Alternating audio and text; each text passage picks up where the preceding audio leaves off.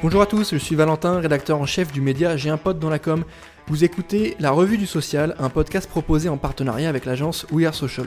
Pour m'accompagner aujourd'hui, je serai avec Laurent, fondateur du média J'ai un pote dans la com, et nous allons vous parler des toutes dernières actualités des réseaux sociaux. Fonctionnalités, nouvelles tendances, études, nouveaux formats publicitaires, rien ne nous échappe. Que faut-il retenir de la semaine du social media C'est parti et on commence aujourd'hui avec notre premier sujet, avec l'application WhatsApp qui déploie des outils de stockage et de suppression automatique des messages, parce qu'on le sait, euh, les contenus sur tous nos téléphones et toutes nos applications, ils prennent de la place et il faut faire le tri. Laurent, tu nous expliques tout ça? Bonjour à tous. En fait, cette nouvelle fonctionnalité de, WhatsApp, elle va être très utile, je pense. On a tous plusieurs groupes d'amis euh, sur euh, la plateforme et il nous arrive assez régulièrement, je pense, de, de transférer plusieurs fois le même fichier. Donc là, directement dans l'application, on va pouvoir voir assez rapidement euh, les fichiers transférés plusieurs fois et supprimer euh, les doublons.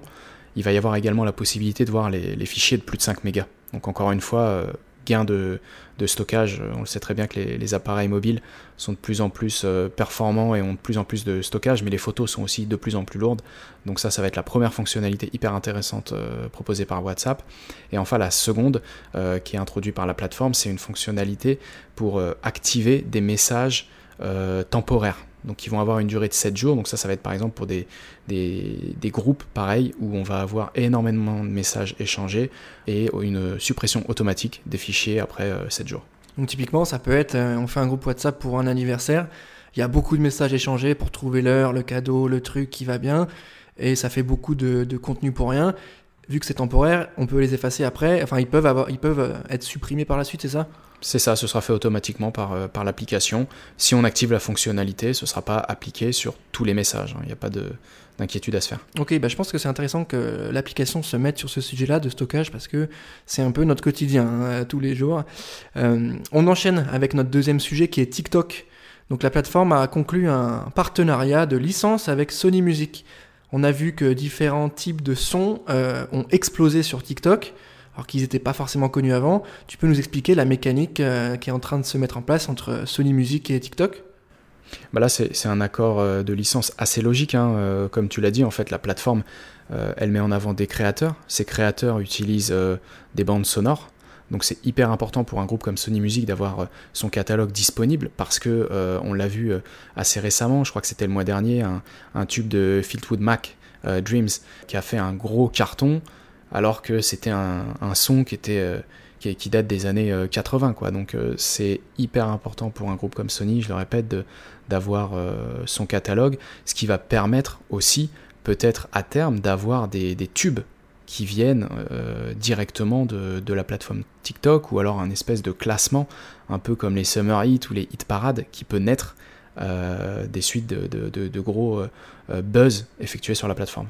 Ok, bah écoute, merci pour cette précision. Je pense que c'est assez intéressant de voir que euh, les créateurs euh, de musique puissent s'y retrouver aussi et que euh, Sony Music mette ses mains dedans. C'est assez symptomatique aussi de la force de l'application.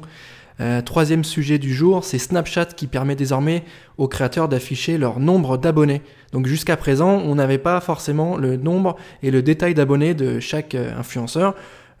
nouvelle fonctionnalité. Pourquoi Snapchat s'engage là-dessus? Qu'est-ce que ça signifie?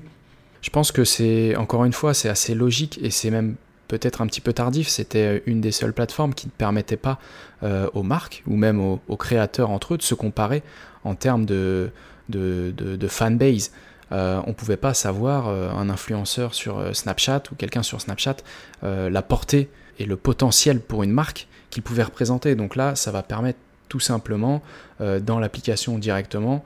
Alors attention, c'est une fonctionnalité qu'il faudra activer ça va pas être fait euh, d'office, ce qui fait que si, euh, euh, si toi par exemple tu as très peu d'abonnés, de, montrer que tu as 4 abonnés sur Snapchat, mais en tout cas ça va être une fonctionnalité qui va être mise à disposition de ceux qui veulent entre guillemets montrer aux marques qu'ils ont de l'importance sur la plateforme et peut-être derrière aussi il y a un enjeu clairement business pour Snapchat, c'est de, favoriser la, présence des marques sur la plateforme via des influenceurs. Ouais, je pense que c'est clair, hein, tu viens de le dire, les marques elles sont de plus en plus sollicitées par, par Snap. On a vu cette semaine euh, de nouveaux formats de cours pour euh, les professionnels de la com et du marketing pour les aider à faire de la publicité à la performance. Donc ça, c'est Snap qui s'en occupe, c'est Snap qui fait cette formation-là. Donc je pense que oui, pour une marque euh, qui vise une certaine cible et qui a envie de faire une activation, c'est comme quand elle bosse avec un média. Hein. Il faut que le média, bah, il montre ses audiences, ses performances, ce qu'il sait faire, ses formats. Bah, je pense que c'est pareil avec les influenceurs sur Snap. ils doivent pouvoir montrer leur audience et ce qu'elle est capable de faire en termes de, de reach aussi. Exactement. Donc c'est dans cette logique-là de, de, de d'activation publicitaire et de monétisation, euh, Snap est en train vraiment de se développer et ça fait, euh, ça fait plaisir à voir parce qu'il y a beaucoup de choses qui sont faites et euh, de manière créative, toujours liées au contenu, donc je trouve ça hyper intéressant. on enchaîne du coup avec notre autre sujet.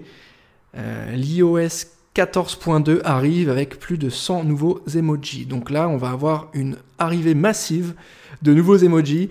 Euh, L'emoji, qu'est-ce que c'est? Bah, C'est ce petit euh, dessin, c'est ce petit logo, ce petit gimmick visuel qu'on retrouve sur les téléphones et qui, Laurent, je te l'apprends pas, hein, mais euh, se retrouve très très souvent au cœur de beaucoup de campagnes publicitaires. C'est vraiment quelque chose qui est ancré dans une culture Internet aujourd'hui, euh, beaucoup chez les jeunes qu'est-ce que euh, ce, lancement de nouveaux emoji euh, peut, euh, permettre ou est-ce que tu peux nous détailler tout ça?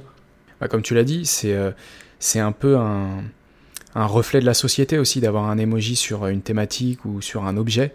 là, par exemple, dans, dans, les plus notables, on va avoir le sigle qui est arrivé pour les transgenres. on va avoir une pièce de monnaie. Alors après, me, me, demande pas euh, pourquoi est-ce que celui-ci est rajouté, pourquoi il y a un ninja et une piñata euh, euh, qui arrivent dans, dans, ces nouveaux emojis. Mais vraiment, c'est un reflet aussi un peu de la société, pas que hein, forcément, hein, parce qu'on va pas pouvoir expliquer la totalité de ces 100 emojis. Mhm. Mais comme tu l'as dit, c'est très utilisé pour des campagnes de, de communication. C'est aussi de plus en plus utilisé sur les, sur les réseaux sociaux, au-delà des téléphones, les posts LinkedIn avec énormément d'emojis. Donc euh, voilà, ça c'est une nouveauté qui arrive avec la version 14.2 euh, comme tu l'as dit. En plus de ça, il va y avoir des nouveaux fonds d'écran, il va y avoir un menu euh, AirPlay qui va être revu visuellement.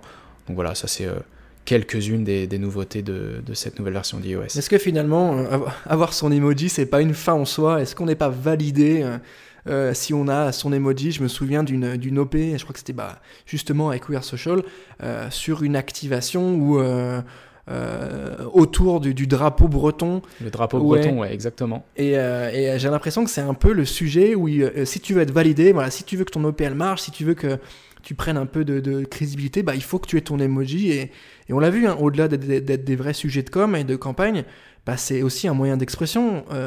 on s'envoie encore des messages tout à l'heure.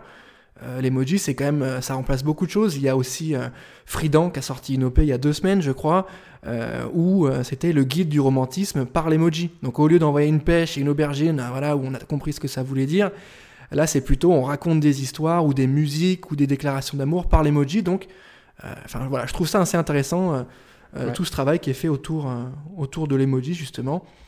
Et, et, et, pour enchaîner cette première revue du social, euh, notre dernier sujet qui est lié justement aux élections américaines parce que elles ont fait débat, euh, elles ont un petit peu remué la toile depuis, euh, depuis, bah, depuis le début de la semaine.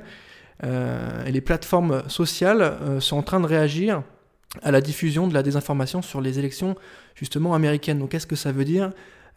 Comment Twitter s'empare du sujet? Qu'est-ce que tu peux nous expliquer là-dessus? Bah, En fait là, très clairement, c'est un enjeu assez important pour, les plateformes euh, sociales pour euh, lutter contre tout ce qui est fake news. Là, on a par exemple Twitter qui avait placé des petits messages d'avertissement sous les tweets de Donald Trump euh, pour mettre en garde bah, les gens qui, lisent tout simplement ces tweets qu'il y a une possibilité de fake news parce qu'il a très clairement affiché son, son message qui disait que les élections étaient truquées si jamais c'était pas lui qui passait. Euh, on a vu aussi par exemple Facebook qui a été euh, forcé de, enfin forcé, qui a fermé de lui-même un groupe euh, Stop the Steal pour arrêter la fraude qui était utilisée pour rassembler et contester les résultats des élections avant même de connaître le, résultat final. Donc voilà, on voit que différentes plateformes, Twitter, Facebook, il y a également eu TikTok qui a dû bloquer la propagation de certains hashtag de, théories euh, de conspiration, de complotisme, euh, pareil, hein, toujours autour du, stop de style.